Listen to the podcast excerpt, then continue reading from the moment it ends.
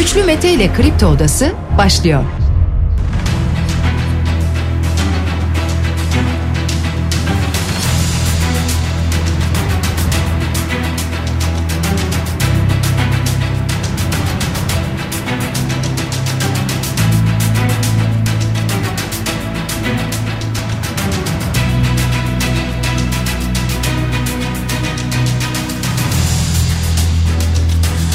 13 Şubat pazartesi sabahında sizlerle beraberiz sevgili dinleyiciler. Kripto Odası'nda bugün de saat 10'a dek yine yayında sizlerle birlikte olacağız. Gündemde deprem var. Depremin yaşattığı acılar, felaket var. Bunları bir yandan konuşmaya, paylaşmaya devam edeceğiz. Acıları paylaşmaya devam edeceğiz. 29.605 can kaybı var. 29.605 kişiyi kaybettik yaklaşık 30 bin kişi olduğu hayatını kaybedenlerin sayısı ve ihtimaller konuşulanlar uzmanlar yorumlar bunlara baktığımızda çok daha fazla olacağı yönünde ifade ediliyor ağırlıklı olarak can kaybının. Yağma olayları var bir yandan biliyorsunuz bunları konuşacağız. Enteresan bir olay yardım kamyonetinde 107 kilo marihuana yakalanması yani bu felaketten bu şekilde de kendilerine pay çıkarmaya yararlanmaya çalışanlar olduğunu anlıyoruz. Kaçmaya çalışan müteahhitler var sınırlarda yakalanıyorlar. Hatta birisi Kıbrıs'ta yakalandı oradan Türkiye'ye getirildi. Kurtarma ekiplerinin Türkiye'deki yoğun çalışmaları var. Türkiye'de bulunan kurtarma ekipleri yurt dışından gelen ekipler yoğun bir şekilde bir çaba sarf ediyorlar. İnsanüstü çabalar sarf ediyorlar. İsrail kurtarma ekibi Türkiye'den ayrıldı bir tehdit istihbaratı aldıklarını söylediler kendilerine ilişkin. Bu nedenle hızlıca ülkeden ayrıldılar. Özel bir uçakla İsrail'e döndüler. 7 kulüp ligden çekildi sevgili dinleyiciler. Türkiye Futbol Federasyonu bu çekilmeleri kabul etti. İçişleri Bakanı Süleyman Soylu'dan gelen açıklamalar var. Birçok konu var depremle ilgili konuşacağımız. Halen şu anda 3 mucize umudu var. Depremi geride bıraktık. Bir hafta geçti. 8. güne girdik. Halen daha şu anda 3 kişi canlı çıkarılabilir mi? Buna ilişkin bir çalışma sürdürülüyor, devam ediyor. Kahramanmaraş'tan gelen böyle bir bilgi var. Tüm bunların dışında depremin dışında Deniz Baykal hayatını kaybetti. Bu süreç tabi deprem süreci daha çok hayatımızda olduğu ve konuşulduğu için daha az konuşuldu Deniz Baykal'ın hayatını kaybetmesi ama Deniz Baykal'ın cenaze töreni yarın yapılacak. Önce CHP Genel Merkezi'nde ardından Türkiye Büyük Millet Meclisi'nde bir tören düzenlenecek. İşte bu törenlerin ardından öğle namazıyla beraber devlet mezarlığına defnedilecek Deniz Baykal'ın naaşı sevgili dinleyiciler. Evet gündemde dediğim gibi çok başlık var ama bunların hepsi ağırlıklı olarak depremle ilgili başlıklar. Olağanüstü hal kararnamesi yayımlandı. Sağlık alanında yeni tedbirleri içeriyor bu olağanüstü hal kararnamesi. Eczacı tıbbi cihaz satış merkezleri, optisyenler protez, işitme cihazı merkezleri o hal süresince mobil araçlarda hizmet verebilecek. O hal süresince Adıyaman, Hatay ve Kahramanmaraş'la Gaziantep'in İslahiye ve Nurdağ ilçelerindeki eczaneler ilaç takip sistemi işlemlerinden muaf olacak. Zaten şu anda bu bölgelerde internetle ilgili bir sorun yaşanıyor. Yine binaların güvenliğiyle ilgili problemler var. O nedenle böyle kararlar alındı. Sağlık alanında yeni tedbirler geldi. Kararname ile birlikte sevgili dinleyiciler. Bir yandan yaşanan yağma olayları. Bunlarla beraber yaşadığımız hırsızlık olayları. İşte bu tip zamanlarda da maalesef ortaya çıkıyorlar. Çıkmıyorlar mı? İşte çok net bir şekilde belli. Gördük. Kendisine belki gidip bisküvi alanı gördük ama büyük ekran televizyonu almış oradan uzaklaşanı da gördük. Yani hadi bisküvi bir ihtiyaç diyelim alındı tamam. Hadi ekmek veya işte bir takım hijyenik ürünler bunlar ihtiyaç diyelim alındı. Ama orada bulunan artık televizyonu almak başka şeyler bunlar tamamen suistimal etmek hırsızlık artık buraya geliyor. Ee, tabii tüm bunlarla beraber Türkiye'de yaşananlar var. Yani bu yakalananlar yakalananlar polis tarafından yakalanıyor ama bazıları vatandaş tarafından yakalanıyor. İşte o vatandaş tarafından yakalananlarsa hemen orada cezalandırılıyor ki aslında tabii e, polise teslim edilmesi lazım. Yani doğrusu bu. Ama bazen işte insanlar reaksiyonlarını o an gösteriyorlar. Şiddetle gösteriyorlar. Aslında şiddetin her türlüsüne karşı olmamız gerekiyor. Ancak tüm bunlarla beraber tüm bu acılar içindeyken işte bu hırsızlıkları, bu yağma yapanları da insanlar görünce işte bir şiddet eğilimi gösteriyorlar. Aslında yakalananların hemen polise teslim edilmesi lazım. Ondan sonra güvenlik güçleriyle ve ardından da işte adliyeyle yargıyla ne yapılması gerekiyorsa yapılması gerekiyor. Yoksa bu olaylar daha da büyüyebilir. Çeşitli yanlış anlaşılmalara sebep olabilir zaman zaman. Örneğin çünkü buna benzer bir haber duyduk. Adıyaman'da 5 e, gönüllünün bu bölgeye gittiği ancak işte orada enkaz çalışmalarına katılırken onlar onların işte hırsızlık amacıyla mı buraya gelip gelmediği sorgulanmadan insanların dövüldüğü, soyulduğu ve şehrin dışına atıldığı bilgisi geldi. Yani bir yandan da bunları konuştuğumuz bir dönemdeyiz. Daha sonra insanlar biliyorsunuz kendi kendilerine ceza vermeye kalkarsa iş biraz daha karışık hale gelebilir. O nedenle hemen yakalanan varsa polise teslim edilmeli. Peki devam ediyoruz sevgili dinleyiciler. Yağma olaylarında 57 kişi tutuklanmış netice itibariyle. Bekir Bozdağ söyledi 75 olayda 64 şüpheli hakkında işlem yapıldı. 57'si tutuklandı diyor yapmış olduğu açıklamada ve aynı zamanda hırsızlık ve yağma suçlarında gözaltı süresi 4 güne çıkarıldı. Gözaltı süresi 4 gün olacak. Çünkü yakalandı. Yakalandıktan sonra gerçekten yaptı mı yapmadı mı bunun da araştırılması gerekiyor. Gerçekten böyle bir durum var mı yok mu? Bir yandan yargı bunu da inceleyecek tabi. Bu sürecin de 4 gün olması planlanmış. 4 güne çıkarılmış. Şimdi yıkılan binalardan çıkan canlar var. Oradan gelen iyi haberler zaman zaman oluyor. Şu anda da Kahramanmaraş'ta biri 20 günlük bebek 3 kişi için bir kurtarma çalışması devam ediyor. Televizyon kanalları buralardan bilgiler veriyorlar. Umarız sağ salim çıkarılırlar. Dileğimiz bu. En büyük isteğimiz arzumuz bu. E, tabii tüm bunlarla beraber bu vakitte oradan çıkarılanların sağlık durumları da her zaman iyi olmuyor. Daha sonradan zaman zaman kayıp haberleri gelebiliyor ama umarız böyle şeyler olmaz. Daha az duyarız bunu. Fakat yerle bir olan binalar var. Şu an televizyonlarda bizim izlediğimiz görüntüler, kurtarma çalışmaları, kurtarma görüntüleri ağırlıklı olarak bunları görüyoruz biliyorsunuz. Ama bunların dışında yani bölgede kurtarma görüntüleri, kurtarma anları tek tük. Yani 1, 2, 3, 5, 6, 8, 10, 20, 30, 40, 50 diyelim. Maalesef hayatını kaybedenlerin sayısı çok çok daha fazla. Enkaz altında bulunanlar şu anda var. Çok acı.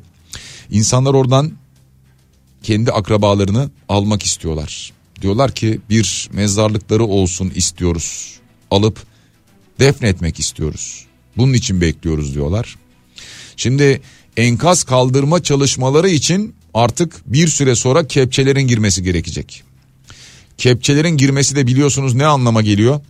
Artık canlı kalmadı. Kepçe oraya girip toparlayıp götürecek. Ama enkaz altında birileri ya varsa ya sağ ise şu anda ve o kepçelerin girmesini istemiyorsa doğal olarak işte buna ilişkin araştırmalar, çalışmalar bir yandan sürdürülüyor. Binaların üzerlerine ses yok diye yazılar yazılıyor. Yani mesela bir enkaz, enkazdan eğer bir ses gelmiyorsa oraya ses yok diye görevliler yazıyorlar, gidiyorlar. Tabi bunlar da zor. Gerçekten ses yok mu? O an için mi ses alınamadı yoksa var mıydı? Tüm bunlar bilinmiyor ama bilinen bir şey var ki bunu daha önce de söyledik. Defalarca konuştuk bu yayında. Deprem değil. Binalar öldürüyor insanları. Çok net. Kaç kere konuştuk bunu değil mi? Hatta bizi yakından takip eden dinleyicilerimiz bilirler ki biz deprem olmadığı günlerde de deprem konuştuk yayınlarımızda. Biz burada İstanbul Büyükşehir Belediye Başkanlığı adaylığı dönemi varken aday olanlara Yine keza İzmir'de benzer şekilde. Hep şunu sorduk dedik ki birinci planınız ne deprem mi? Candaş'la yapmış olduğumuz yayınları hatırlayanlar olacaktır öyle tahmin ediyorum. Birinci planınız ne? Öncelik ne? Öncelik deprem olmalı diyorduk her seferinde. Şimdi Gaziantep'te yıkılan sitenin müteahhidi Ayşe Mehmet Polat sitesinin müteahhidi Mehmet Ertan Akay tutuklanmış sevgili dinleyiciler. Taksirle ölüme sebebiyet verme ve imar kanunu muhalefet suçundan İstanbul Ataşehir'de yakalanmış. İşlemler için Gaziantep'e götürülmüş ve nöbetçi hakimlik tarafından da tutuklanmasına karar verilmiş. Devam ediyoruz. Adana'da 70 kişinin cansız bedeninin çıkarıldığı Hasan Alpargün apartmanının müteahhidi Hasan Alpargün. Kuzey Kıbrıs Türk Cumhuriyeti'nde yakalandı. Adana'ya getirildi. Sağlık kontrolünden geçirildi. Yaptığı binada 70 kişinin öldüğünün hatırlatılması üzerine ne dedi biliyor musunuz? Mukadderat. Mukadderat. Bu mu? Yani Allah sana bir akıl vermiş ki sana vermemiş gerçi ama bir beyin vermiş değil mi? Fiziken bir güç vermiş. Sen bunları kullanma, yapma, uygulama, kafayı çalıştırma, bilimin yolunda ilerleme.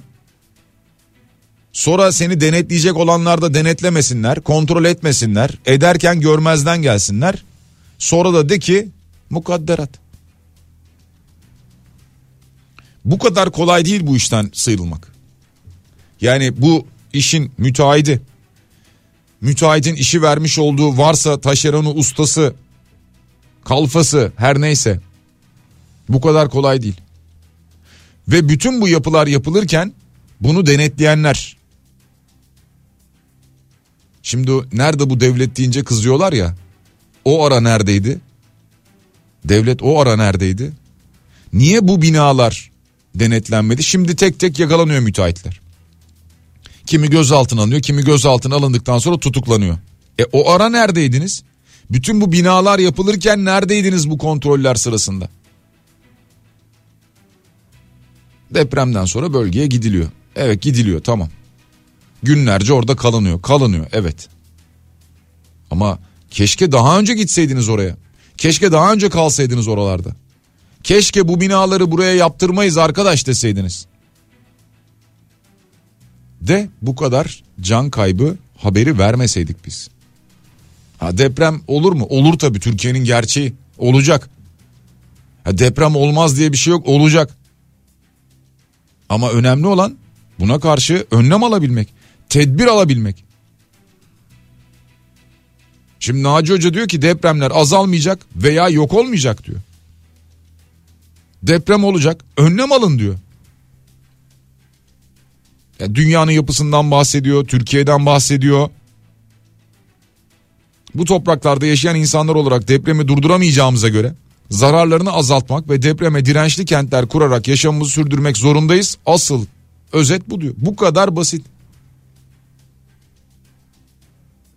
Yani e, 99 depremi döneminde rahmetli Ahmet Mete Işıkara Hoca kendisine sürekli şu soru soruluyordu. Bir daha deprem olacak mı? Diyordu ki deprem olacak hazırlıklı olun. Hep bunu söyledi. Ya olmayacak diyen yok zaten. Bakın Malatya'da yanlış hatırlamıyorsam Yeşilyurt'ta işte televizyonların haber yaptığı bir bina var. Bir çocuk hastanesi binası var.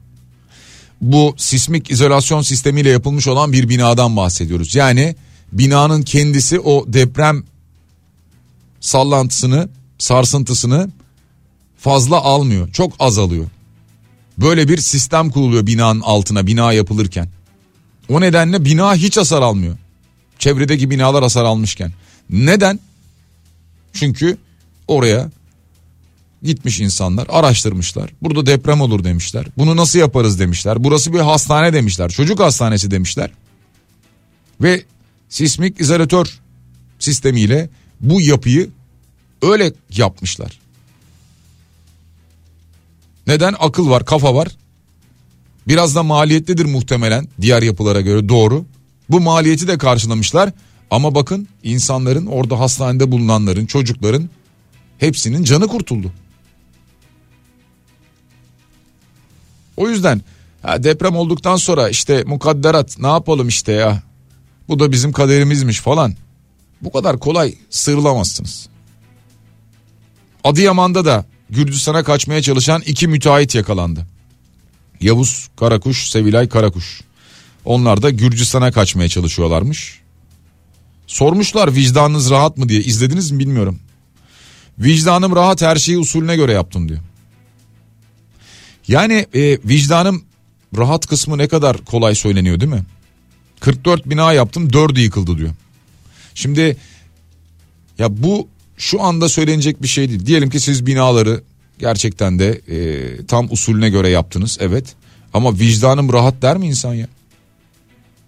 Yaptın binayı olabilir tamam 44 bina yaptın 4'ü yıkıldı. Dersin ki yani bunun olmasını ben de istemezdim. Çok üzgünüm. Perişanım neyse. Şu an vicdanım hiç rahat değil. Ya bunları söylersin ama vicdanım rahat. Binalar yıkılmış, insanlar altında kalmış. İnsanın vicdanı nasıl rahat olur ya? Şu an bizim vicdanımız rahat değil ki. Kahramanmaraş'ta yıkılan Bahar Apartmanı'nın enkazında yapılan bir teknik inceleme vardı ki ihmali olduğu belirlendi müteahhitin. İbrahim Mustafa Uncuoğlu o da nöbetçi hakimlikçe tutuklandı. Bir yandan şu anda enkaz içerisinde çalışmalar, teknik incelemeler devam ediyor.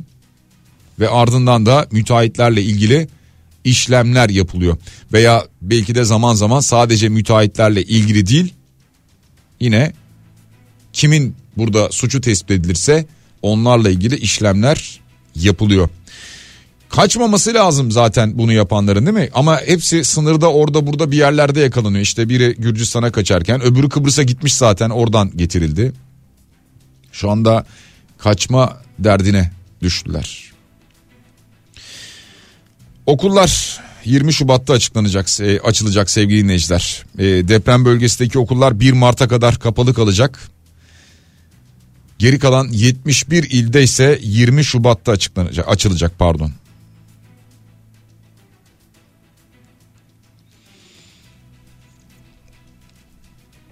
Şimdi e, bir yandan gelen mesajlar var onlara da bakıyorum. Hem bölgeden e, dostlarımızdan gelen mesajlar oluyor. Hem de e, dinleyicilerimizden gelen mesajlar var. Psikolojim bozuldu uyuyamıyorum panik atak geliyor diyor dinleyicimiz. Çoğumuz şu an böyleyiz. Gerçekten çoğumuz böyleyiz şu anda. Yani uyku aralarında uyanmalar uyandığı anda e, o bölgedeki insanları düşünenler. Bütün bunları düşünüyoruz. Müteahhitleri tutuklayarak vicdan rahatlattıklarını sanıyorlarsa yanılıyorlar. Çünkü o yapıya izin veren diğer birimlerin de cezalandırılması gerek. Kimse kusura bakmasın bu şekilde günah çıkartamazlar diyor dinleyicimiz. İşte ben biraz önce bundan bahsettim ya. Böyle kolay sırılmak yok. Yani kolayca ben kaçtım gidiyorum. Ee, bak müteahhitmiş suçlu bu iş bitti. Demek yok öyle. Onları kim denetledi? Kim verdi o izinleri? Kim verdi o ruhsatları? Kimler buna göz yumdu? İmar barışı falan geldiğinde bakın bugün haberleri var. Bakıyorsunuz bir şehirde 10 bin küsur yapıda. Diğerinde bakıyorsunuz 50 bin küsur yapıda imar barışı uygulanmış. Ne oldu? Ya şu beton beton beton. Yani beton deyince her şeyde iyiyiz de işte hani bunu yapamadık. Ne oldu? İyiyiz derken yani, yani çok seviyoruz ya betonu biz. Yol yapmayı, e, yol yaparız falan diyoruz ya. Şu e, Hatay yolunu falan gördünüz mü? Bağlantı yollarını falan gördünüz mü? Kağıt gibi olmuş kağıt. Böyle kağıt gibi de değil artık. Ne derseniz deyin bilmiyorum. Ya nasıl yapıldığı belli olmayan yollar. Yol, en iyi yol yaparız biz. En iyi bina yaparız biz. Hani yeni yapılan binalar dahil. Gitti. Şehirler yok oldu, insanlar altında kaldı. Türkiye bayağı altında kaldı bu işin. Şu anda e, ciddi anlamda Türkiye'de ekonomi de etkileniyor bundan. Ya çünkü şu anda üretim yapan firmalar üretimlerini bu bölgeye yönelik yapıyorlar. Yapmayacaklar mı? Yapacaklar tabii. Veya ellerinde işte buzdolabı üretiyorsa buzdolabını, ısıtıcısı varsa ısı, ısıtıcısını, e, jeneratör üretiyorsa jeneratörünü. Neyse Elindeki bütün imkanı hiçbiri yoksa maddi olarak parasını bu bölgeye gönderiyor insanlar. Peki ee, yine bir dostumuz e, Çağdaş Yıldız hatırlatmış İsrailli bir ekibin e, şu anda çalışmalarına devam ettiğini söylüyor. Sadece bir e, sivil toplum kuruluşuna ait olan bir ekibin geri döndüğünü söylüyor. E, hatta buna dair de bir açıklamayı da göndermiş. Evet İsrail Sahra Hastanesi'nde çalışmalarında devam ettiğini söylüyor. Evet e, programın başına söylemiştik ya İsrail'e bir yardım kurtarma ekibi bir arama ekibi. Ee, onlar deprem bölgelerindeki güvenlik riskleri nedeniyle çalışmalarını sonlandırdıklarını söylemişlerdi. Böyle bir açıklama yapmışlardı ki yani o gruplardan bir tanesi sadece bu. Öyle bir bilgi geldi şimdi dolayısıyla. O gruplardan biri ki 25 kişiden oluşuyordu. Onlar özel uçakla İsrail'e döndüler. Sebebi de gerçekleşebilecek bir tehdit hakkında sağlam bir istihbarat aldık demeleri oldu. İsrail delegasyonuna yönelik. Ama geri kalan ekipler çalışmasına devam ediyormuş. Şu dönemde herhalde e, işte o şu ülkeden bu bu ülkeden bizim bununla aramız iyi değil. Niye geldi yardım etmeye? Vay geldi o zaman e, biz de bir şey yapalım falan gibi bir şey düşünülecek zamanda değiliz herhalde değil mi? Hiç öyle bir dönemde değiliz. E, İçişleri Bakanı Süleyman Soylu dedi ki 308 enkazda arama kurtarma çalışmaları sürüyor dedi. Şu anda 308 enkazda faaliyet var yani. E, umarız keşke en az her birinden onar kişi çıksa da 308 enkazdan şöyle bir 30 bin kişi falan çıktığını öğrensek. Yani karşımıza böyle veriler gelse keşke. Dileğimiz bu tabi ama şu anda bildiğim kadarıyla sadece Kahramanmaraş'tan bir beklenti var. E, o da 3 e, kişi. E, birisi bebek toplamda 3 kişi e, kurtarılmayı bekliyor ve ekipler orada canla başla mücadele etmeye devam ediyorlar. E, deprem bölgesindeki e, okullardan bahsetmiştik 1 Mart'ta e, açılacak. Üniversitelere bakacak olursak üniversiteler biliyorsunuz aslında YÖK'ten gelen bir açıklamayla beraber süresiz kapatıldı. Yani bir süre verilmedi. İkinci bir duyuruya kadar öyle düşünebiliriz bunu e, süresiz kapatıldı.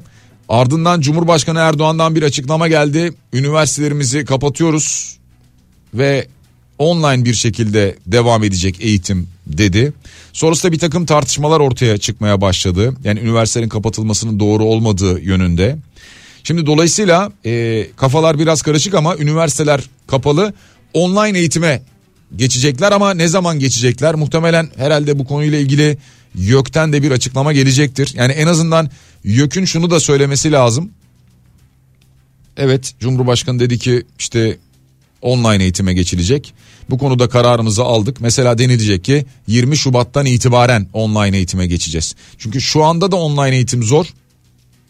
Online eğitim zaten zor da şu anda da zor. Çünkü şimdi ya bu 10 şehirdeki öğrencileri düşünelim. Ee, hocaları düşünelim. Hadi orada değiller onların yakınlarını akrabalarını düşünelim. Oraya gidip destek olanları düşünelim. O yüzden şu anda da zor da. E, belki yok diyecek ki 20 Şubat'tan itibaren online eğitim. Olabilir mi? Olabilir. E, buna dair bir karar da bekleniyor.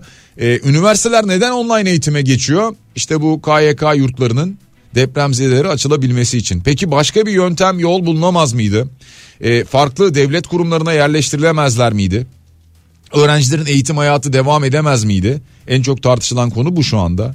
Özellikle bazı dersler var ki o derslerin muhakkak e, yüz yüze yapılması gerekiyor. Yani öyle ya düşünsenize mesela konservatuvardasınız. İşte e, piyano dersi var, e, başka bir takım dersler var. E, ne bileyim dans dersi alıyorsunuz. Ya birçok şey var yani. Şimdi bazı dersler belki online tamam ama bence hepsi değil zaten. Yani uygulamalılar zaten çok zor online'da da. Geri kalanların da bir kısmı zor. Çünkü e, bir konsantrasyon sağlanamıyor. Bunu pandemi döneminde gördük. Ekrem İmamoğlu üniversitelerin kapatılması ve öğrencilerin apar topar yurtlardan çıkarılması kabul edilebilir değildir demiş. Ki öğrencilere apar topar yurtlardan çıkın demişler bu arada. Ya bu da bir düzensizlik örneği.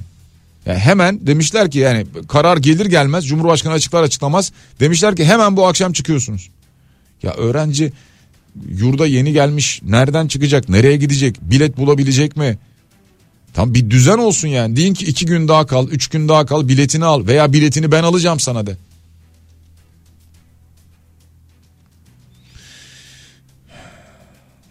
Devletin kurumlarına da güvenemeyeceksek artık kime güvenip inanalım diyor dinleyicimiz. İşte doğru söylüyorsunuz haklısınız. E, bu tip kötü zamanlarda böyle şeyler karşımıza çıkıyor. Yalova depreminde akılda kalan tek isim Veli Göçer. Başka bir isim var mı? Bugün de aynı olacak. Suçlu, müteahhit, işte Onur'u da bulduk tutukladık tamam diyor. Aynı filmi izliyoruz demiş dinleyicimiz. Aynı filmi izliyoruz doğru söylüyorsunuz. Aynı filmi izlediğimiz gibi maalesef aynı filmi izlemeye devam edeceğiz. Ya çok net bir şekilde şu an yaşadıklarımızdan anlamıyor muyuz? Bu ülke e, büyük depremler yaşamış olan bir ülke. Sadece yakın zamanda 99'a baktığımızda bile görüyoruz. Ne önlem alınmış ne tedbir alınmış.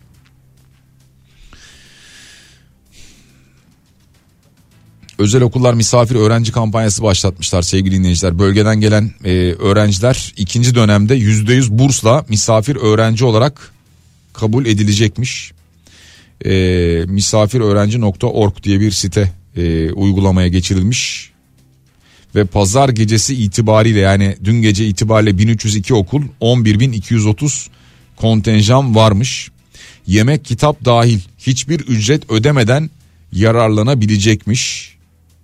Eğer isterse öğrenciler, aileleri bu durumdan yararlanabilecekler.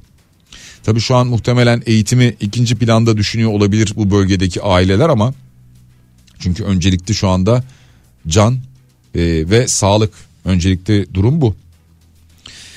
Devam ediyoruz. Kahramanmaraş'ta artçı sarsıntılar devam ediyor. Dün en son 4.6 idi yanlış hatırlamıyorsam bir deprem daha meydana geldi.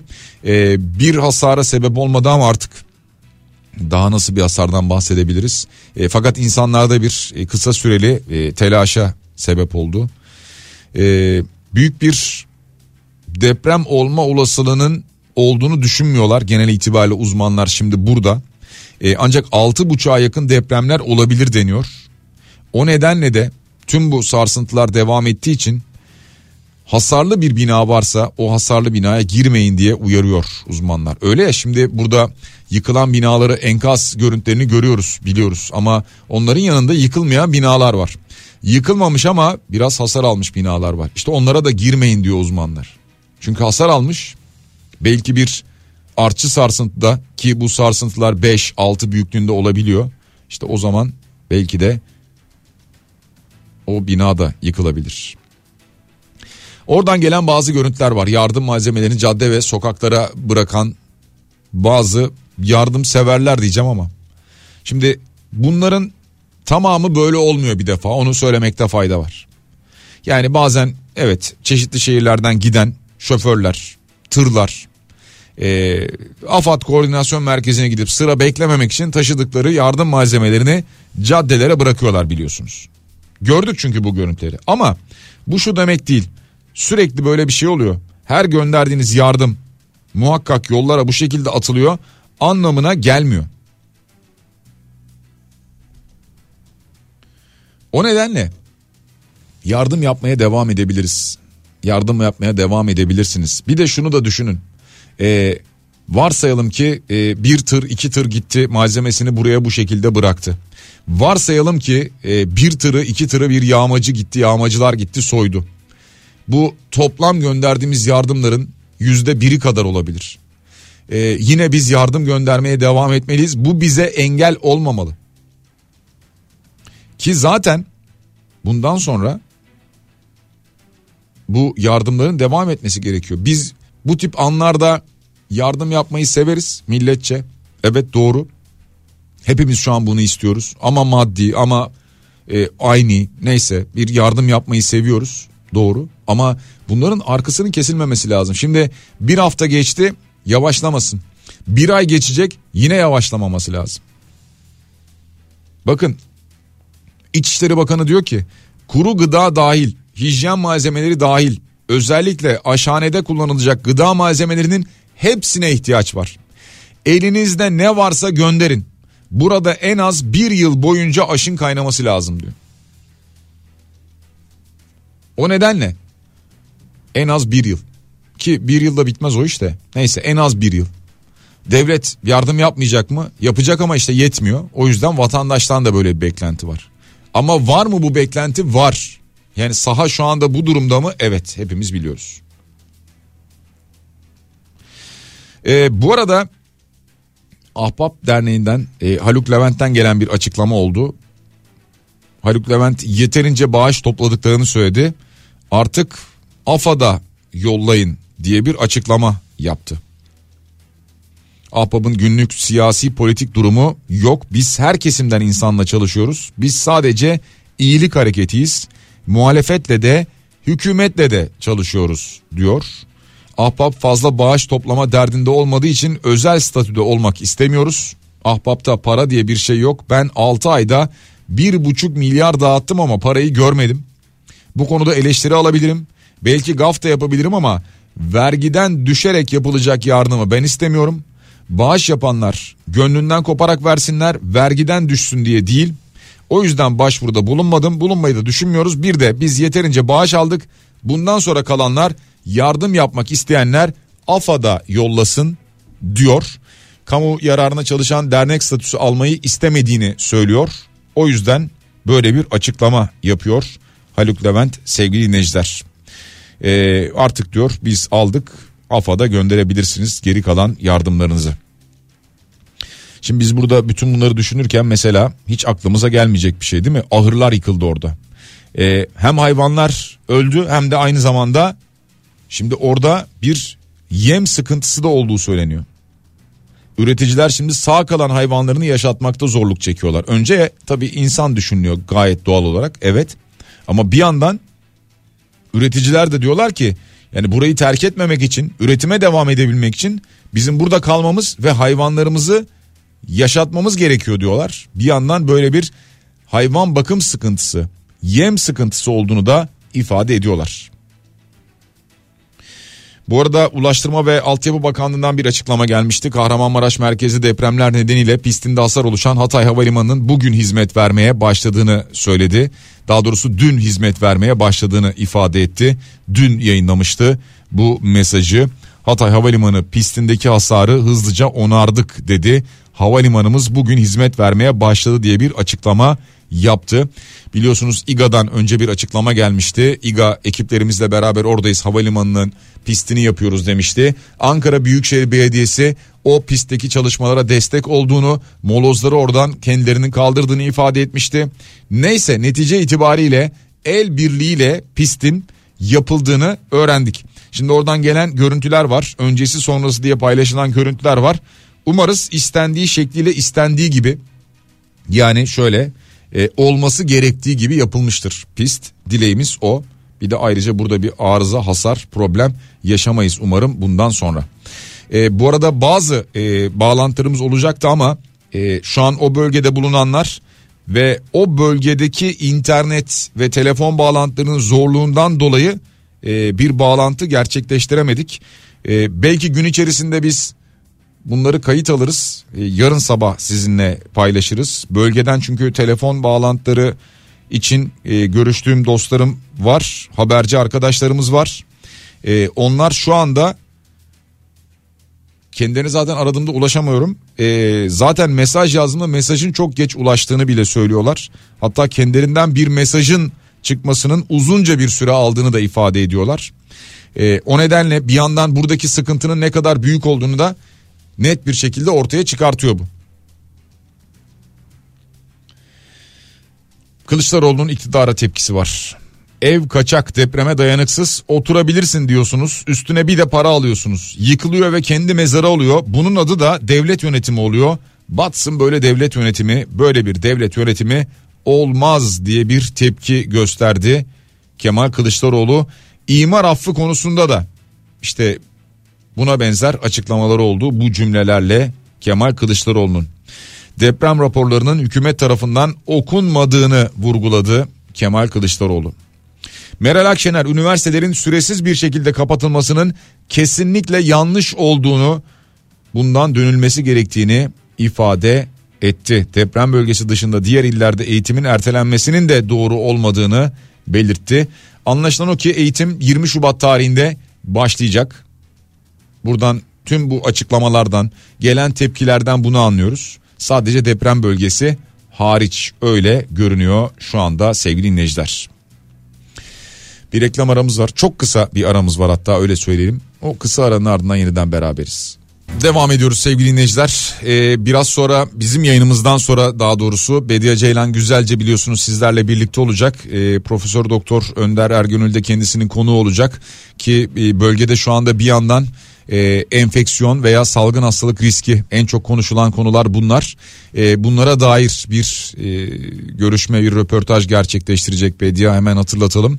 E, Profesör Doktor Naci Görür programın başında da söylediğimiz gibi diyor ki deprem azalmayacak veya yok olmayacak. Önemli olan bu zararı azaltmak, depreme dirençli kentler kurarak yaşamı sürdürmek gerekiyor.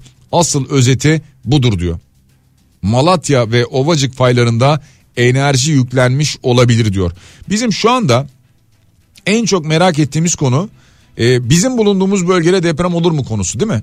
E, mesela biz İstanbul'da yayın yapıyoruz. E, büyük nüfus İstanbul'da. Herkes diyor ki acaba Marmara depremi olur mu ne zaman olur? Ya bu deprem olmayacak diyen birisi yok ki. Yani 3 aşağı 5 yukarı e, şu e, aletsel büyüklüğü için söylüyorum. 3 aşağı 5 yukarı benzer şeyleri söyleyerek diyorlar ki şu yıla kadar olur bu yıla kadar olur bu kadar olur. Zaten söyleniyor bu. Ha bu bu o tarihte de olabilir. Mesela 2029'da da olabilir. Ama şu anda olabilir yarın da olabilir. Bu bilinmiyor. Ama deprem olacak. Bunu söylüyorlar. Ama biz hala şunu merak ediyoruz. Marmara depremi ne zaman olacak?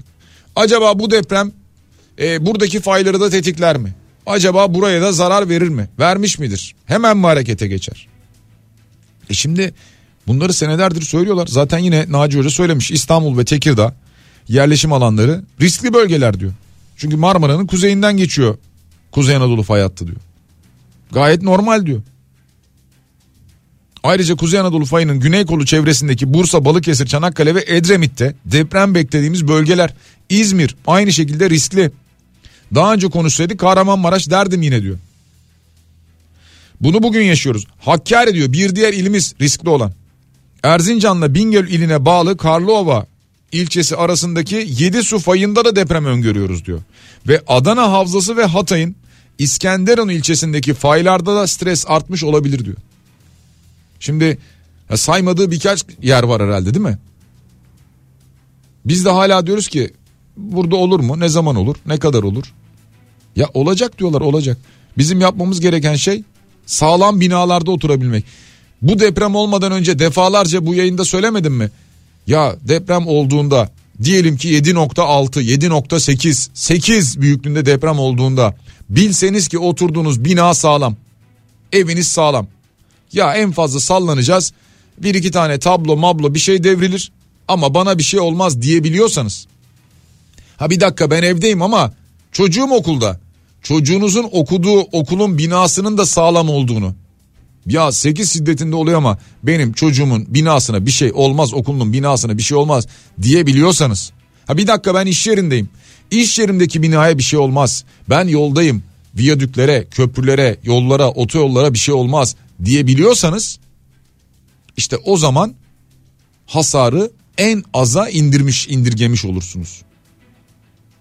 Her gece bu korkuyla yatmazsınız. Her gün acaba a sallandık mı demezsiniz. Ama biz hala basit şeylerin peşindeyiz. Olacak mı? Hocam ne zaman olur? Ne kadar olur? Ne kadar bina yıkılır? Biz hala bunları konuşuyoruz.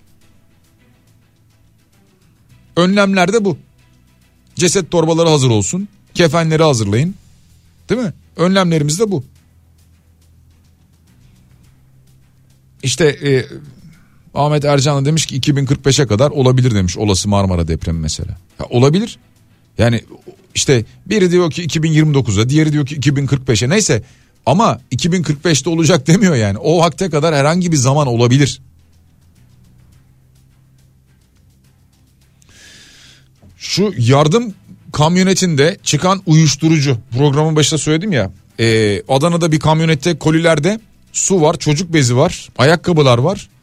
Bunların arasına gizlenmiş 107 kilo marihuana çıktı. Yakalanmışlar tabi de. Ee, iyi yakalamış valla narkotik ekipleri. Onlar işte belki de ihbar mı aldı bilmiyorum ama e, köpeklerle falan özel eğitilmiş köpeklerle e, bunu aramışlar. 107 kilo marihuana bulmuşlar. E tabi hemen iki kişi gözaltına alınmış vesaire falan da. Yani şu dönemki bu olumsuz durumdan yararlananlar da ortaya çıkmaya başlamış demek ki bunu anlıyoruz. Diyor ki yardım götürüyorum. E o sırada uyuşturucu sevkiyatı yapıyor. Belki daha fazlalar bilmiyoruz. E, belki kimi ihbarla yakalanıyor kimi çeşitli kontrollerle. Şimdi yardım götüren her tırı hem her kamyonu da çevirip nasıl arayacaksınız? Yardım götürüyorum diyor yani. İşte e, bu çeşitli e, eğitimler verilmiş olan köpekler var ya onlar vasıtasıyla belki de bunların bulunması gerekecek. Deprem bölgesindeki asker e, yükümlerin sevki ertelenmiş. Askere sevklerinin ertelendiğini duyurmuş Milli Savunma Bakanlığı. Yani bu o hal ilan edilen illerin nüfusuna kayıtlı veya bu illerde ikamet eden er statüsündeki yükümlerin askere sevkleri ertelenmiş sevgili dinleyiciler hatırlatalım. Hatay'da yüzlerce bina var enkaz kaldırılmasını bekleyen.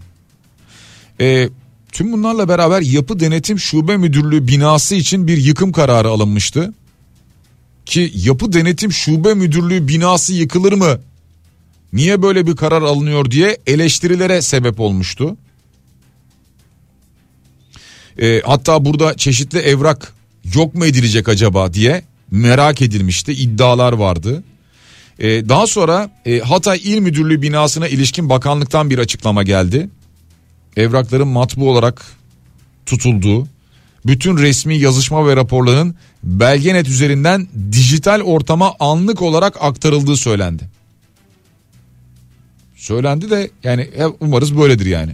E, umarız gerçekten tüm bilgiler dijital bir şekilde aktarılıyordur, aktarılmıştır.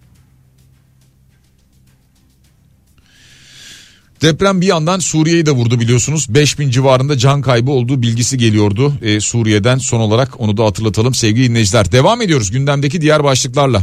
Ee, Oğuzhan Uğur. Ee, işte Babala TV'nin çeşitli çalışmaları var biliyorsunuz. Oğuzhan Uğur da Kahramanmaraş Kumçatı köyünde e, barajın çatladığını, e, Hatay Yarseli Barajı'nın duvarının çatladığını e, belirten paylaşımlarda bulunmuştu. E, ardından hemen açıklamalar geldi denildi ki hayır e, işte bu barajların e, fotoğrafları budur buralarda bir çatlama yoktur. E, dolayısıyla bu provokasyon amaçlı yapılmış olan bir haberdir. O nedenle de Oğuzhan Uğur hakkında İstanbul Cumhuriyet Başsavcı tarafından soruşturma başlatılmış. Şimdi e, tabii insan bir yandan da merak ediyor. Acaba bunun dışında kaç kişiyle ilgili soruşturma başlatıldı? Yani provokasyonla ilgili değil sadece. Varsa provokatif bir şey bunun içerisinde de.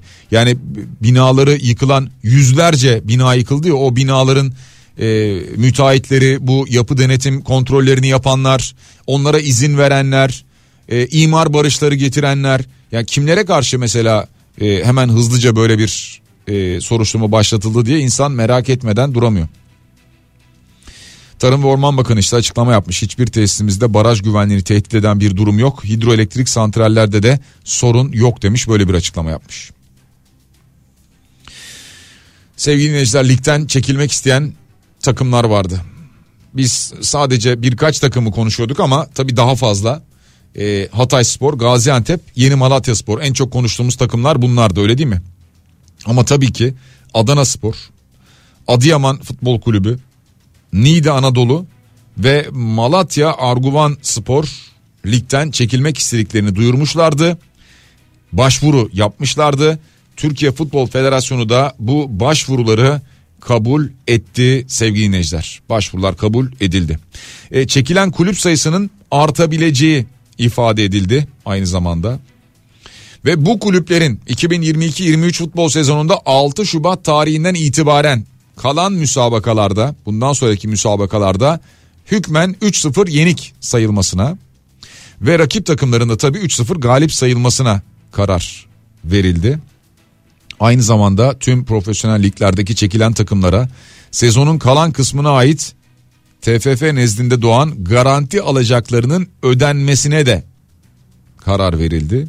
Çok zor gerçekten yani o futbol takımlarını idare edebilmek, e, o oyuncuların e, o teknik kadronun sahaya çıkıp oynayabilmesini sağlayabilmek, e, aynı zamanda yapılmış olan bir takım maddi anlaşmalar var. Bunların devamlılığını sağlayabilmek ve o oyuncuların, o kulüp çalışanlarının maaşlarını alabilmelerini sağlayabilmek zor. O nedenle e, garanti paralar da aynı zamanda ödenecekmiş.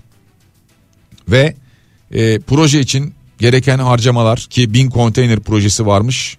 Federasyon hesaplarından yapılacakmış ve 59 milyon liranın da 2022-23 sezonu naklen yayın dağıtım havuzundan alınmasına karar verilmiş. Beşiktaş, Fenerbahçe, Galatasaray ve Trabzonspor'dan 5'er milyon lira diğer Süper Lig kulüplerinden 3'er milyon lira olmak üzere yayın havuzu gelirlerinin çekilen kulüpler hariç olmak üzere azaltılmasına, hak ediş tutarlarının revize edilmesine de karar verilmiş aynı zamanda. Çok da detayları var ama kısaca özetleyecek olursak federasyondan gelen açıklamalar bu şekilde. Dinleyicimiz diyor ki yapı denetimler 2-3 yıl önceye kadar müteahhit tarafından seçiliyordu. Daha yeni havuz sistemine geçildi. Müşterisine olmaz diyemiyordu firmalar. Müşteri kaybetmemek için odalar yalvardı bu olmaz diye. Terörist dediler hepsine diyor. Evet. Değil mi? Mimar odalarına falan mimar mühendisler odalarına neler neler söylendi. Ama ya ama şu anda oldu mu derseniz şu anda da çok olduğundan emin değilim. Evet tamam havuz sistemi vesaire falan para oradan yatıyor ama neticede yani müteahhit firma bunu ödediği sürece e, cebinden çıktığı sürece e, yapı denetim firması da oradan parasını aldığı sürece havuzdan da olsa oradan parasını aldığı sürece tam anlamıyla çözülebilmiş değil herhalde. Maraş'ın kazası Erzin Belediye Başkanı'nın kaçak yapıya izin vermediği için hiç yıkım olmamış. Keşke tüm şehirlerimiz böyle olsa da böyle afetler yaşamasak. Bir daha diyor Arzu Hanım göndermiş Ankara'dan bu mesajı. Keşke tüm şehirlerimiz yani sadece ilçelerimiz değil, sadece semtlerimiz değil, tüm şehirlerimiz keşke böyle olsa da ya böyle bir olay yaşandığında yani işte mesela 7.6 7.7 büyüklüğünde bir deprem yaşadık dediğimizde keşke birkaç binada hasar var. Birkaç işte atlayan deprem sırasında panik yaşayan olmuş. İşte keşke olmasa ama birkaç can kaybı var. Birkaç da yaralı var desek. Aslında olması gereken bu. Yani 2023 dünyasında ve Türkiye'sinde olması gereken bu. Ne yaparsanız yapın yoksa. İşte bu halde oturur kalırız. Şu an bir sürü ekran açık önümüzde, bir sürü ekranda bir sürü kare açık önümüzde. O karelerin tamamı enkaz dolu. Bunlara bakar bakar dururuz. Ah ah deriz vah vah deriz. Ha üç gün sonra da unuturuz. Ya şu an herkes şu telaşta. Acaba oturduğum ev sağlam mı?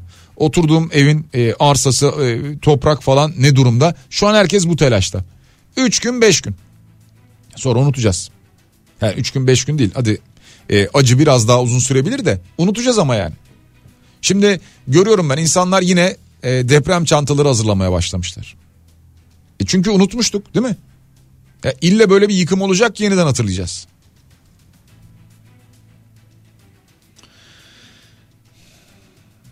Hayati Bey diyor ki az önce bahsettiğiniz Alpergün apartmanı bizim çapraz sokağımızdaydı. Adana'da olduğum zamanlarda apartmanın yanından geçiyordum. Birçoğunun simasını hatırlarım Allah rahmet eylesin. Apartmanı yapanın vicdanı rahatmış. Bizim vicdanımız bile sızlıyor diyor gönderdiği mesajda. Çağlar Bey diyor ki polislerin yakalanan insanları vahşice dövmeleri ve bunu sosyal medyada yayınlamaları hiç doğru değil. Olayları farklı yerlere çekmek istiyorlar bence. Ülkemizde 6-7 milyon Suriyeli var çok dikkatli olmak gerekir. Onlar da nefsi müdafaa hakkını kullanırlarsa büyük kaos çıkar diyor. Böyle bir mesaj göndermiş. Evet işte programın başında aslında bunu söylemek istedim. Evet insanlar e, tepkililer, e, çok gerginler, heyecanlılar, kızgınlar. Böyle bir hırsızlık veya yağma benzeri bir şey gördüler mi e, hemen bir saldırıya geçiyoruz. Daha sonra bunlar sosyal medyada yayınlanıyor ama doğru değil netice itibariyle. Ha yakaladınız gördünüz yakaladığınızı polise teslim edin. Oradan sonrası polis ilgilenecek. Oradan sonrası emniyet, oradan sonrasıyla yargı ilgilenecek. Çünkü bu olaylar böyle gerçekten de büyütülürse işte şöyle oldu her yerde işte yabancı yakalandı, Suriyeli yakalandı, Afgan yakalandı, o oldu bu oldu falan dedikçe e, farklı noktalara doğru gider.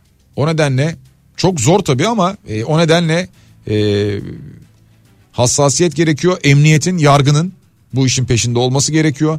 Madem ki olağanüstü hal ilan edildi buna uygun davranılması gerekiyor. Niye olağanüstü hal ilan edildi? Ne tedbiri diyor dinleyicimiz. Bu ülkede belediye meclis kararıyla fay hattını yerini değiştirip benzin istasyonu yapılmasına izin verildi Pendik'te diyor. Evet bunları da yaşadık bu ülkede. Maalesef yani yaşadık. E, daha sonra belki bunların acısını da konuşuruz. Ya bak böyle böyle olmuştu.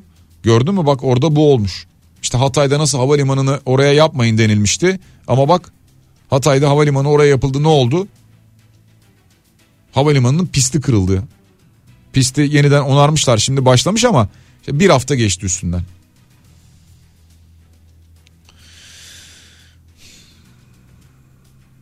Yağma yok diyorlar 57 tutuklu neden demiş Yiğit Bey göndermiş bu mesajı. Ee, yağma yok değil yağma var. Ee, yani böyle çok anormal sayıda değil belki ama işte bakın 57 kişi yağma ile ilgili e, tutuklanmış. Bunu da Adalet Bakanı Bekir Bozdağ söyledi. Yani ille yağma demeyelim tamamına da bazı hırsızlıktan dolayı. Yani 57'sinin tamamı yağmadan değil hırsızlıktan dolayı tutuklanan var. Ya bu evlere girmeye çalışıyorlar. Evlerin aralarından bir şeyler çalmaya çalışıyorlar. İnsanlar tabii gördükleri yerde kovalıyorlar bunları. O yüzden e, evet asker şu anda o bölgede var.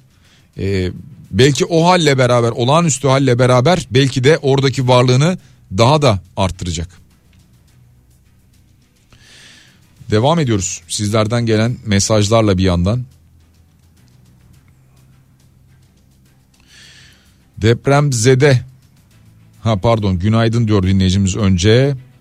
İnşallah ayar gün demiş ki çok zor. Söylenecek o kadar çok söz var ki gün birlik olma zamanı deyip sustukça üzerimize geldi troller yobazlar. Ama depremzede ablanın dediği gibi susmayacağız artık diyor gönderdiği mesajda.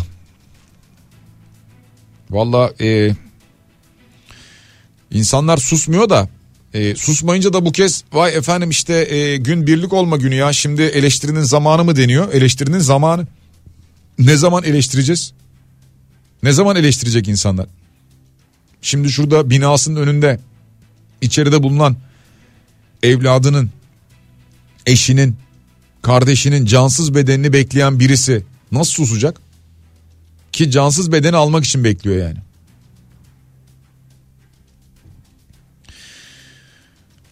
Nilay Hanım sağ olun. Ee, bugün aslında evet e, Kafa Radyo'nun doğum günü, Dünya Radyo Günü aynı zamanda 13 Şubat tarihi doğru.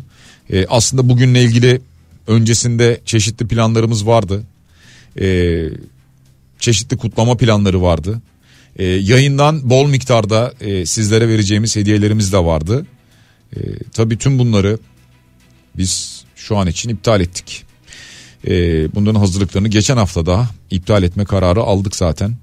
Ee, yani şu an doğum günü kutlayabilecek durumda değiliz. Evet 4 seneyi geride bırakıyoruz ama hiç de öyle doğum günü kutlayabilecek bir havamız yok. Kendi içimizde dahi kutlayabilecek bir havada değiliz şu anda. Devam ediyoruz.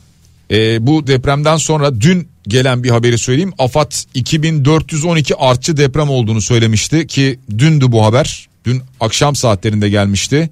Yani bunun üzerine biraz daha biz deprem koyacak o 2450 diyebiliriz. Yani 2450 civarında artçı sarsıntı meydana geldi sevgili dinleyiciler. Hatay İskenderun Devlet Hastanesi bu eski SSK binasının A bloğunun depreme dayanıksız olduğu ortaya çıkmış. Hastanenin resmi internet sitesinde bir bilgi var. Hastane tanıtım sunumunda A blok için 2012 yılında deprem dayanıklılık testi raporu olumsuz gelmiştir yazıyor. Yazmışlar. Yani kendi sitelerine yazmışlar zaten.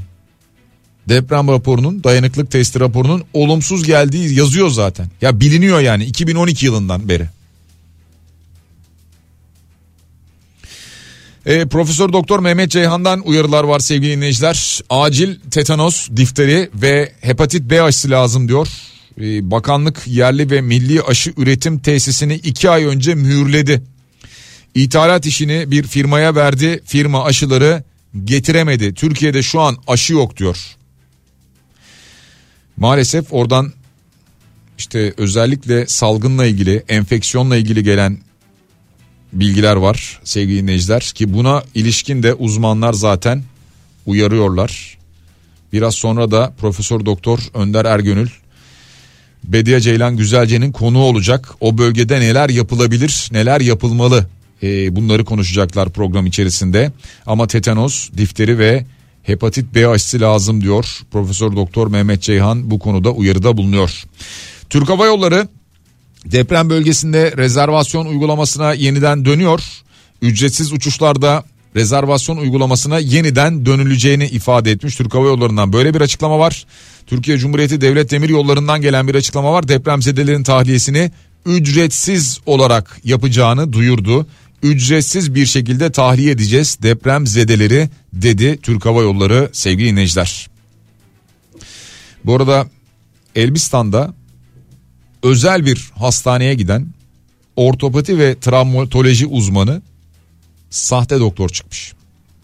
Polis tarafından yakalanmış, mahkemeye çıkarılmış ve tutuklanmış. Dört gün boyunca orada akşamları hastaneye gidiyormuş. Sahte doktor olduğu anlaşılmış herhalde ki bir ihbar olmuş. Polis tarafından tutuklanmış. Bakın deprem bölgesinde sahte doktor çıkıyor. Ve uzmanlardan Ekonomistlerden gelen bir açıklama var. Borsanın açılışı şimdi 15 Şubat için yeniden planlanmıştı ama BIST 100'ün e, Borsa İstanbul'un açılışı e, 15 Şubat'ta yeniden açılması öngörülüyor olsa da uzmanlar diyorlar ki açılış yine aynı etkiyi yaratır. O nedenle öncesinde önlemler almak, doyurucu açıklama yapmak gerekiyor. Yoksa aynı şeyler yine yaşanır. Açılışı ertelenmelidir diyor ekonomistler. Hatırlatalım. Cenkere Teknik Masar'a teşekkür ediyoruz. Biraz sonra Bediye Ceylan güzelce sizlerle birlikte olacak sevgili dinleyiciler. Yarın sabah aynı saatte yine beraberiz. Çok zor biliyorum ama e, şimdilik hoşça kalın. Umarız e, umarız yine mucize haberleri almaya devam edeceğimiz bir gün olur.